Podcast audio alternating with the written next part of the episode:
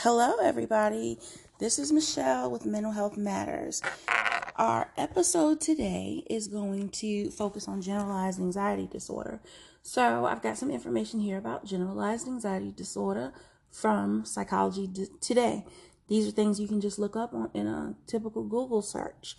But in addition to just giving you some of the definition, the symptoms, causes, and treatments, I'm going to give you a little background information about my personal issues and struggles with generalized anxiety disorder.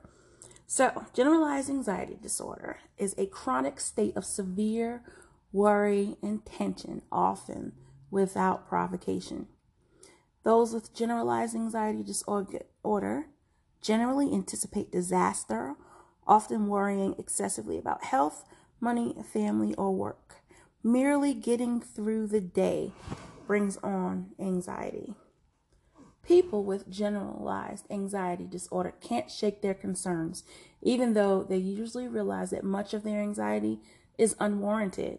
People with generalized anxiety disorder may be unable to relax and often have trouble falling or staying asleep.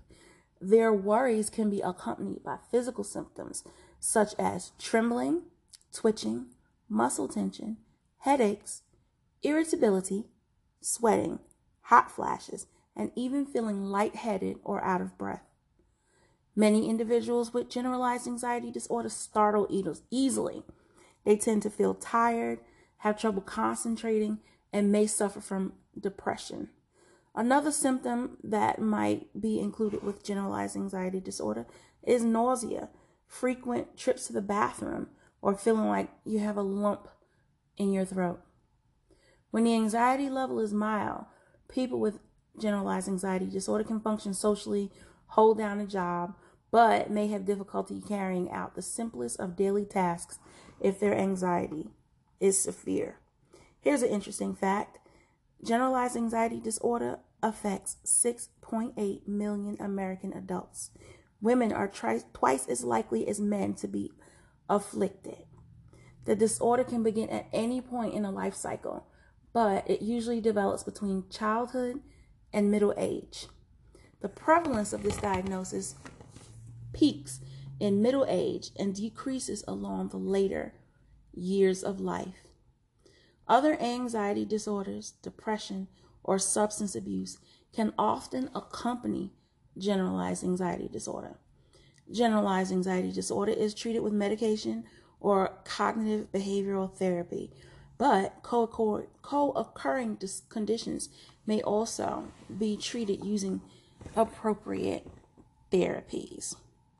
Now, the symptoms, we talked briefly about them, of generally generalized anxiety disorder are categorized by the Diagnostic and Statistical Manual of Mental Illnesses five as having for six months or more of chronic, exaggerated worry and tension that is unfounded and much more severe than normal anxiety most people experience. Some of the symptoms include the inability to control excessive worry, difficulty falling or staying asleep, irritability, being easily startled or scared, difficulty concentrating, or feeling like your mind is going blank. Some of the physical symptoms include headaches and fatigue, muscle tension, aches, having a hard time swallowing, trembling or twitching, sweating, shaking, rapid heartbeat, nausea, lightheadedness or tingling in extremities, feeling out of breath, having to go to the bathroom frequently, and hot flashes. In children and adolescents with generalized anxiety disorder, anxieties and worries are often associated with their performance or competence at school or in sporting events. Children and adolescents typically have worries that include punctuality, conforming to social norms, and perfectionism. It's real serious in school. A lot of kids are competing with their peers. And, and another thing that I noticed because of social media, these children and young adults believe there's something, they're, they're missing out on something, or they're not good enough. They're not as good as their peers because they feel like their peers have it all together. And we are well aware that the life that we see people have on social media may not reflect their actual life. The causes of anxiety disorders. Anxiety disorders are complex, and they result from a combination of genetic, behavioral, developmental, and other factors. Risk factors can include a family history of anxiety disorder or recent and extended periods of stress. The brain circuitry involved in fear and anxiety is known to contribute to the experience of generalized anxiety disorder. Now let's talk about the treatments. There are two major treatments for generalized anxiety disorder and any other anxiety disorders. There's medication and there's cognitive behavioral think- therapy. Cognitive behavioral therapy is a therapeutic method that is designed to help an individual change the way that they are thinking, change um, thoughts that are not that are not warranted, or change thoughts that are just really unfounded, and get the individual thinking in a better way so that they're not worried about things that they shouldn't worry about. So the classes of medications for anxiety disorders are, believe it or not, antidepressants. While it's not treating depression, it is called a selective serotonin reuptake inhibitor. And this is something that acts as, I don't want to say a jump start to your brain, but it activates the serotonin levels in your brain to make you feel better. One common antidepressant that is used for anxiety disorder is venlafaxine.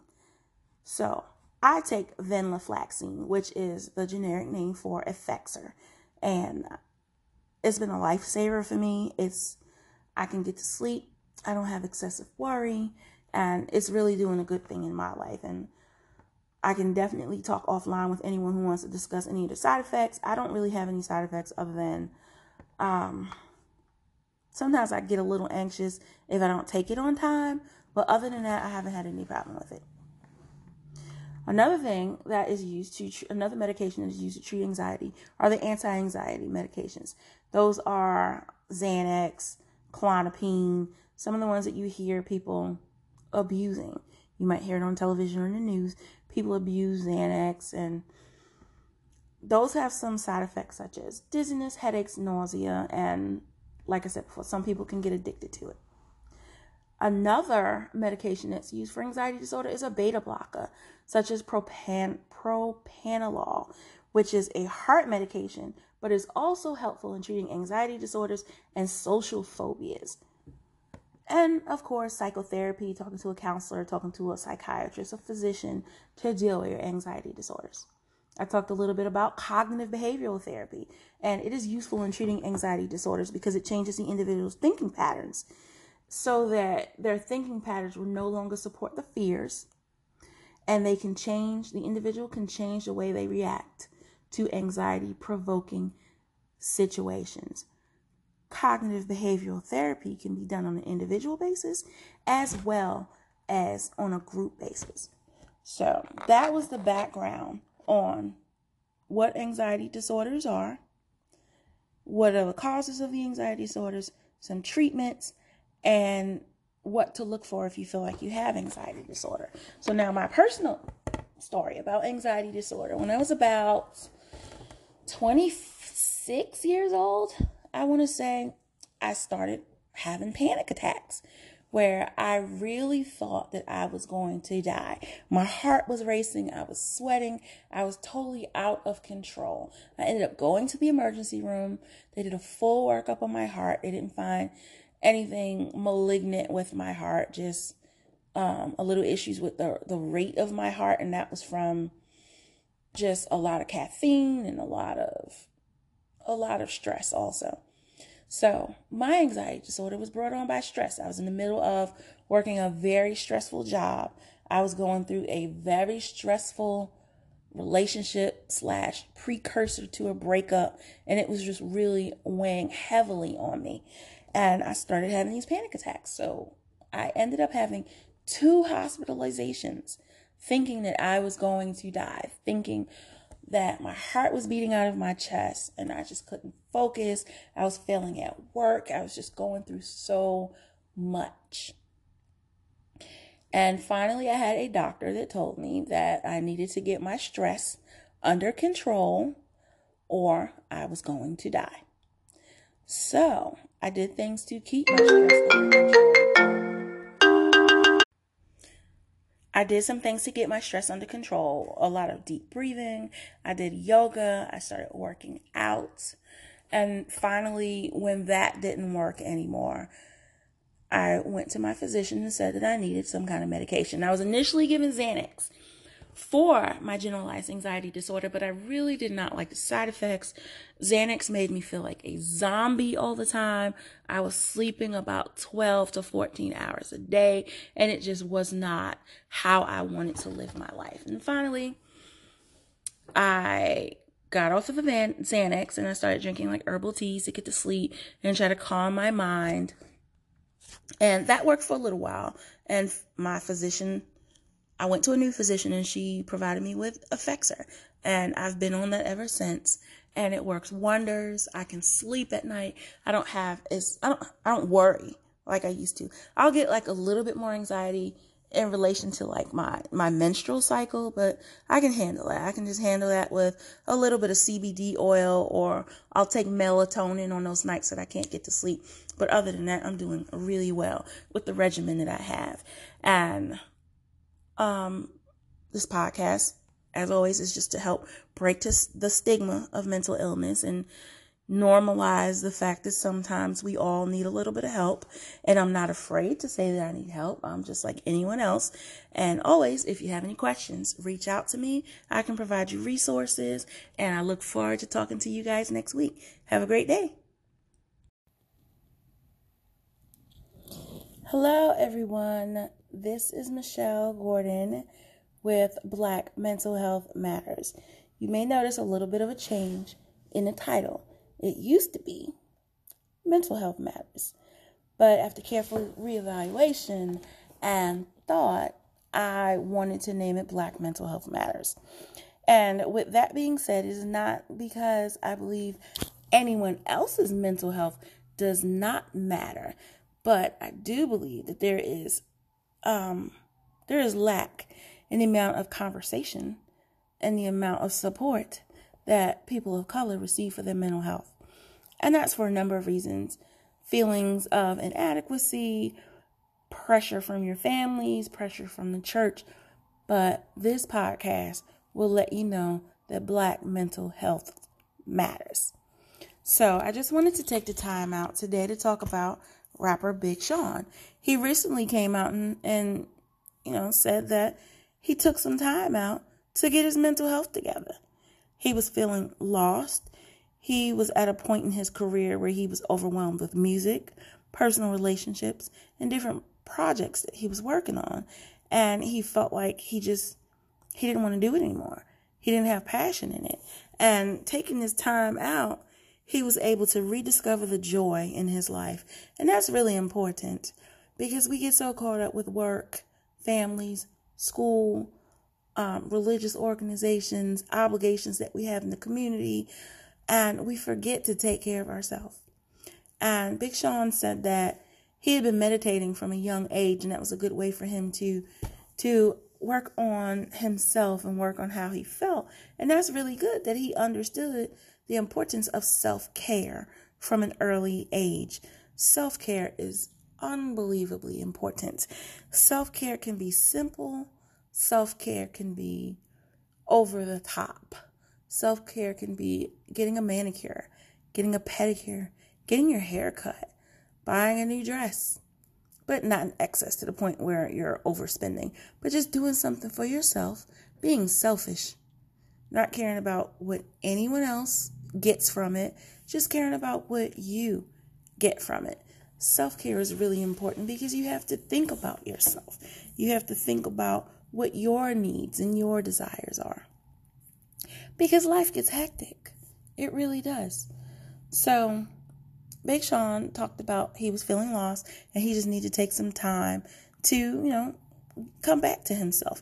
And it's really important that he came out and he said that because Black men, men of color, don't do that. They don't understand the benefits of therapy, or they are afraid that they will be ridiculed in therapy, they might feel like the therapist doesn't understand them, doesn't know where they're coming from, wouldn't understand the trauma that Black men um, go through on a daily basis, because it is difficult. I myself would not feel comfortable with a therapist that was not a person of color, but that's for a number of reasons. I wouldn't, I wouldn't be able to express myself fully out of fear about judgment or fear they just wouldn't understand. We wouldn't have any common interests. Not saying the therapist that is not a person of color is not competent. That's just my personal preference. So with that being said, Big Sean did a lot for the community. He normalized therapy for men that are like him, that can identify with him, his lifestyle, his music. He normalized it. He made a statement that it's okay to seek therapy. Therapy is not a bad thing, and that it can help, and it's important to just have someone there that can just have that positive regard for you, that can help you with dealing with some of the things that you are going through in your life. One thing I um I always get a question about when talking to Black people or people of color about therapy is cost. So we understand that every medical service has a cost. And if you have health insurance, you may be able to get therapy sessions covered. But if you don't have health insurance, there are still options out there. Um, do your due diligence. I can support you with that due diligence. Find out if there are free mental health clinics in your area. Some of those exist. Um, in addition, there is a a project called the Open Path Collective that is a, I would say, a consortium of therapists, social workers, psychologists who are willing to give back to the community and provide mental health services for very low costs. I've seen some therapy costs as low as thirty-five dollars per session.